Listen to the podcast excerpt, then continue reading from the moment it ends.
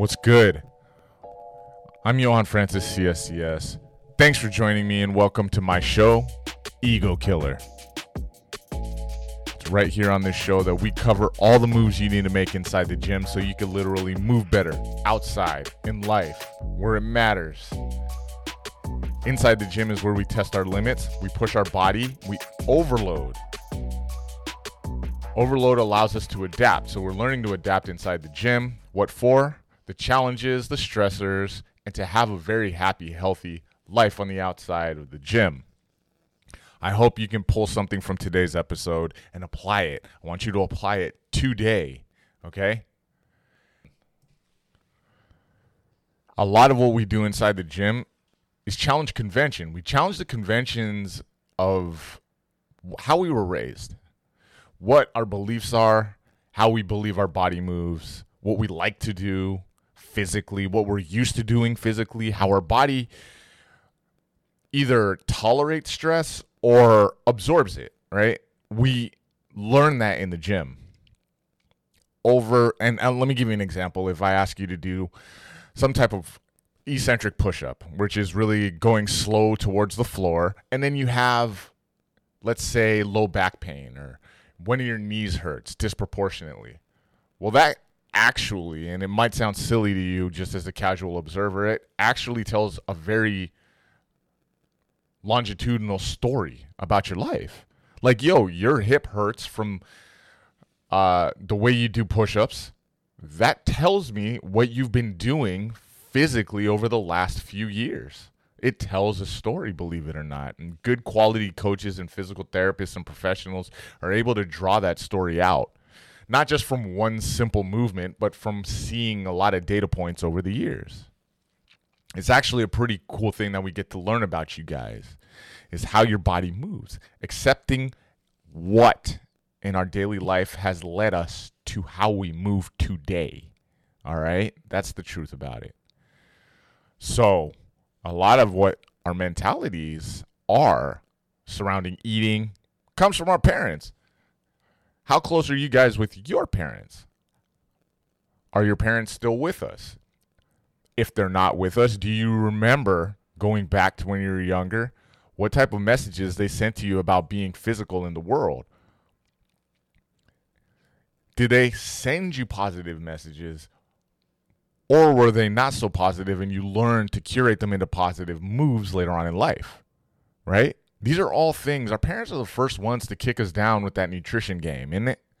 They're the first ones to kind of force us to eat the the squash, right, and the spinach or the eggplant or something like that. Not that, you know, roasted eggplant. You're able to get used to acclimatized to eating certain types of food when you're younger because your parents cooked you some food. Your caretakers, they were the first ones, and their ideas on physicality and health helped to guide you in some direction. Have you thought about how that is? It is something that I cover with a lot of folks. Like, oftentimes, the motivation for you to lose weight in the gym it comes from what you feel about your body image. That stuff is connected largely to how your parents thought about their own body image, not about yours necessarily, but their own. Have you thought about that? And so what I'll often do is I'll be able to talk to you and be like, yo, the way that you're thinking about your health and your body, that was fomented as a youngster. As a young one, you thought about your life physically because someone influenced you, and those people, those influencers, were your parents, were your fam. Has a disproportionate impact on our. It's your parents' fault. Notice how I said that? It sounds like a negative thing, but it's your parents' fault. That's the truth. Blame them. Blame them for the good. All right? Blame has a negative connotation, so maybe it's not blame them, but it's charge them. Charge your parents with teaching you these habits. But guess what? As adults, we have the ability to change that. So, what your parents had an impact on you, right? What your mom and pops, what they had an impact you on as on you as a youngster has everything to do with your physicality mindset today, believe it or not. I see it all too often in you guys. It's disproportionate. For me, it was a different impact. I didn't know if my mom played sports as a youngster when she was young. I don't know if she played sports, right? I almost know for a fact my old man did not, right? Both of them were like about that about those books. Both of them when they were younger were about that family life, right? Of course, where they grew up and when they grew up, it was a different altogether culture and era. But for them, it wasn't sports. So for me, coming here and learning, and when I say coming here, I mean moving to this country. When I got here, I had to take on learning. It was my way of kind of acclimatizing to the American culture, right? So that was my inroad. So you can see how that juxtaposition actually impacted the way that I saw physicality. And let me just say this that as my mom got a little bit older in her life, that's when she started doing her marathons and her um, half marathons, actually, after she turned the age of 50. But before that, you know, I mean, there was a lot of great runners back in Jamaica. So that's what they were all on. Track was a huge thing back in the day over there, but it wasn't like my parents were out here being, you know, they weren't basketball players, football players, tennis players. Nah. So actually wanting to get into that and not distance myself from sports actually helped me get more athletic. What about you guys? If it isn't about the physicality, it has everything to do with the way you eat. Believe that. Like I mentioned earlier, you were a kid and your parents didn't like vegetables very much, right? Guess what? You did not eat spinach. No Popeye for you. No, no, no, no, no. Instead, you were all about that. Maybe you were about that freaking pork life, right? Maybe you were eating a lot of the um starches, right? You were about that life. Maybe it was all pasta for you. Maybe it was maybe you were lucky enough to have parents that were really into a healthy living anyway. So it wasn't just one type of thing. But trust the way you eat as a youngster informs the way you grow up thinking about your food. And the most obvious example is that of vegetables. Like if your parents cooked vegetables and made them real tasty, you probably have an affinity for them as an adult. If they weren't about it, you ain't about it either as an adult, and you might have a hard time incorporating them into your diet today. It's a trip how that can disproportionately impact. Blame your parents, right? Blame them, but love them. Because times were different. Now, it depends how old your parents are, right? If your parents were in their 50s or 60s, then this is a little bit less applicable or excuse me, it's a little they have a more of a disparate understanding of the way fitness and nutrition is today. Because if they're in their 50s and 60s today, right? The time was a lot more I don't want to say necessarily simple, but they're yeah, I'm going to go ahead and say it. It was a lot more simple for them to get down and be physical and eat. Basically, if they were physical, it was either are you physical or not? Yes or no. There wasn't what gym did you go to? What did you do for a workout? Do you like doing CrossFit? Like none of that. Nah. It was just are you physical? right? Talking about 1972 living, it was are you physical and active? That's the question. Nowadays, there's 42 sub questions and 82 different types of workouts. And back then, it was where and when did you source your food? Now, if you're a younger parent, like if you're like parents are kind of uh, I would say about my age, maybe 40 or so. This is a completely different paradigm, but most of us who are um, having parents that are either very, you know, elderly or maybe 50, late mid 50s and 60s, you guys you guys were informed a lot differently because a paradigm shifted. From the point in like the 70s, everybody can knows about the inflection point where obesity starts to aggrandize in America. And let's just stick with America. There's an inflection point in the early 70s from like 72 to 73 where obesity starts to skyrocket. People liked at one point to indicate that this was because of the addition of high fructose corn syrup as an additive, right? As a sweetener and people try to charge that high fructose corn syrup with the obesity but there's so much that went on at that point inside of nutrition blame your parents at the end of the day for the good stuff too. They were the ones that inform the way you eat and the way you move in life. And I want you guys only today to think about it. There are there's a really positive and a not so positive way that we can th- couple of ways that I'm going to give you that we can think about what our parents affected our eating and physicality. All right. So there's a good and a bad, and I want to give you two points each. All right. So run with me on this. On the positive side, everybody today has way more options and are more physical than our parents.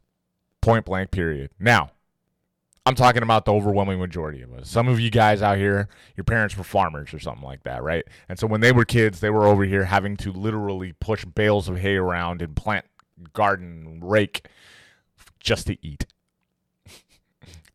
All right? It's a little bit different. It's a little bit different. That level of physicality is kind of not matched out here unless you're uh, five days a week in the gym, something like that. But raising your own food is a lot of work, high calorie stuff, right? So, um, by and large, we are more physical. All right. Case in point, right here. Think about the nature of sports. Think about the athletes that were amazing that you saw on ESPN back in the day in the 80s and 70s. Think about their counterparts today. Think who's more muscular, who's faster. We all know that rates of speed go up near exponentially every every 10 well, I mean, for the last 100 years, rates of speed in races have gone up exponentially. We're getting more in shape because we're more physical. We have more access than our parents, all right? One thing that is very important, and this is the second point about why it's how our parents positively impacted us was they showed us to break the cycle. So the first point is everybody's more physical than our parents. All right. So our parents not being as physical when they were young unless they had to be, right? Showed us, hey, I'm kind of physical. You can be way more. Go to the gym, do your thing. There's so many more options for you. I used to have to walk to walk to school or I rode my bike all around the city when I was youngster, when I was a youngster before the advent of the fitness club. Right? We hear that and we go, "Oh, I'll do that plus 10 other things." That's the first way. The second way is this. We learn to break the cycle from our parents. Some of you guys had parents that loved to drink beer and kick back and not do much of anything and weren't very healthy right? And so we saw that. And what happened in us is we said, yo, I'm never going to be like that. Love my parents, love my mom, love my people, my fam. I'm never going to live a physical life like that. I want to get out. I want to get out and break the cycle. One of the ways that I saw that my parents handled their stress in their life was actually to kind of be low, on the low. I mean, emotionally, and not really taking care of themselves, letting themselves go. I don't want that that obesity. I had to see it. I saw how it had inroads into their life. I don't want that. That is actually a positive thing for us. Some of you guys will have the great experience of reaching back out to your parents and being like, here are the beats to a better physical life. Because I learned them. And I look, I know that's no small task. And Some of you parents, some of you have parents that are stubborn, right? Parents don't listen. They're like, youngster, I raised you. So here are the not so good ones. All right. So we got two good reasons. Here are the two not so good ways that our parents might have impacted our health and eating. Okay. Our parents had less choices to eat, and they had to make do with less options. Today we have way more. Now, that's not really necessarily our parents' fault it's not necessarily our parents' fault. This is just kind of a truth. It's a truth about the way we're we're out here. Parents were raised with less food choices in general. There was less convenience food. There was definitely no a huge absence of GMOs back then, so you couldn't get like avocados every freaking day of your life, for example, or fruit. You couldn't get permafrost resistant fruit in 1981. You know what I mean? So it's not really like a negative habit that your parent built. It's just kind of a truth. And maybe our parents aren't aware of that today.